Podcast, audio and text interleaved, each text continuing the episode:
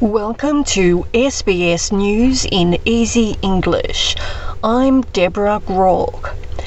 The federal court has upheld Australia's detention of refugees and asylum seekers in hotels after they've been brought to the country for medical treatment. Justice Bernard Murphy has dismissed the landmark lawsuit brought by Kurdish Iranian refugee Mustafa Azimitabar, who argued his detention inside two Melbourne hotels for 14 months was unlawful and outside of the government's executive power. Justice Murphy has found the Immigration Minister has the authority to approve of hotels being used as immigration detention centres.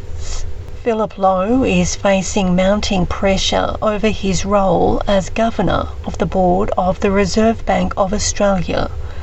Dr. Lowe, who instigated an interest rate tightening cycle in May last year, is widely expected to leave when his time is up in September.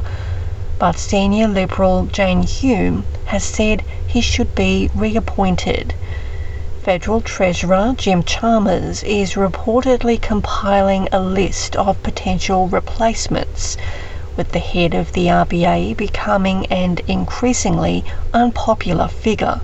Senator Hume says the RBA governor is being used as a scapegoat by the federal government. I do feel that he has been unfairly demonised. It's like the government have pointed to high interest rates and say, see, that's his fault. Mm. But in fact, you need to make sure that, you know, I mean, poor old Philip Lowe is only doing his job. His job is yeah. to keep inflation in that 2 to 3% band. If the government isn't doing its fair share of the heavy lifting, of course the RBA has to do all the hard work. The federal government has announced a plan to lift the quality of disability employment service providers the jobless rate of working age Australians with a disability has remained in double digits for three decades, and the Disability Royal Commission has estimated a $27.7 billion cost to the economy as a result of failures to provide people with disability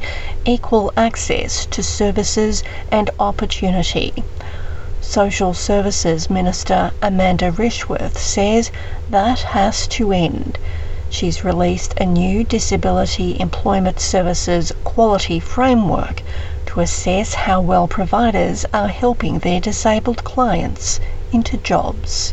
Australia is bracing for a potential nightmare bushfire season, with warnings of blistering heat and severe drought growing. The Bureau of Meteorology says there's a 70% chance of El Nino in coming months and that a hot and dry weather pattern with below average rainfall is likely, particularly across eastern states. But National Manager of Climate Services Karl Braganza says the Bureau does not expect a repeat of the 2019 2020 black summer bushfires. Typically, we find a lot of warming in the central and eastern Pacific, which isn't the typical pattern.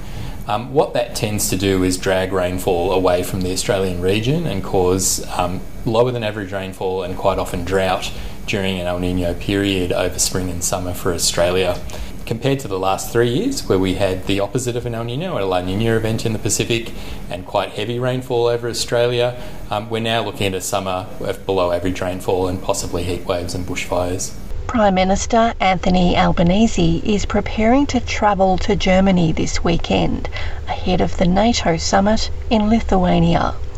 He will meet with German Chancellor Olaf Scholz to discuss bilateral and multilateral trade and Ukraine. Details of a major defence export deal between the countries are also expected to be unveiled. Ahead of the trip, German Ambassador to Australia Markus Ederer has told SBS News the visit is a timely one. It comes at a time when um, the world seems to come apart at the seams and uh, where um, two leaders of like-minded countries will meet, which may be separated by large geographical distance, but have converged on a number of geopolitical issues over the last one and a half years. I'm Deborah Groarke. This is SBS News in Easy English.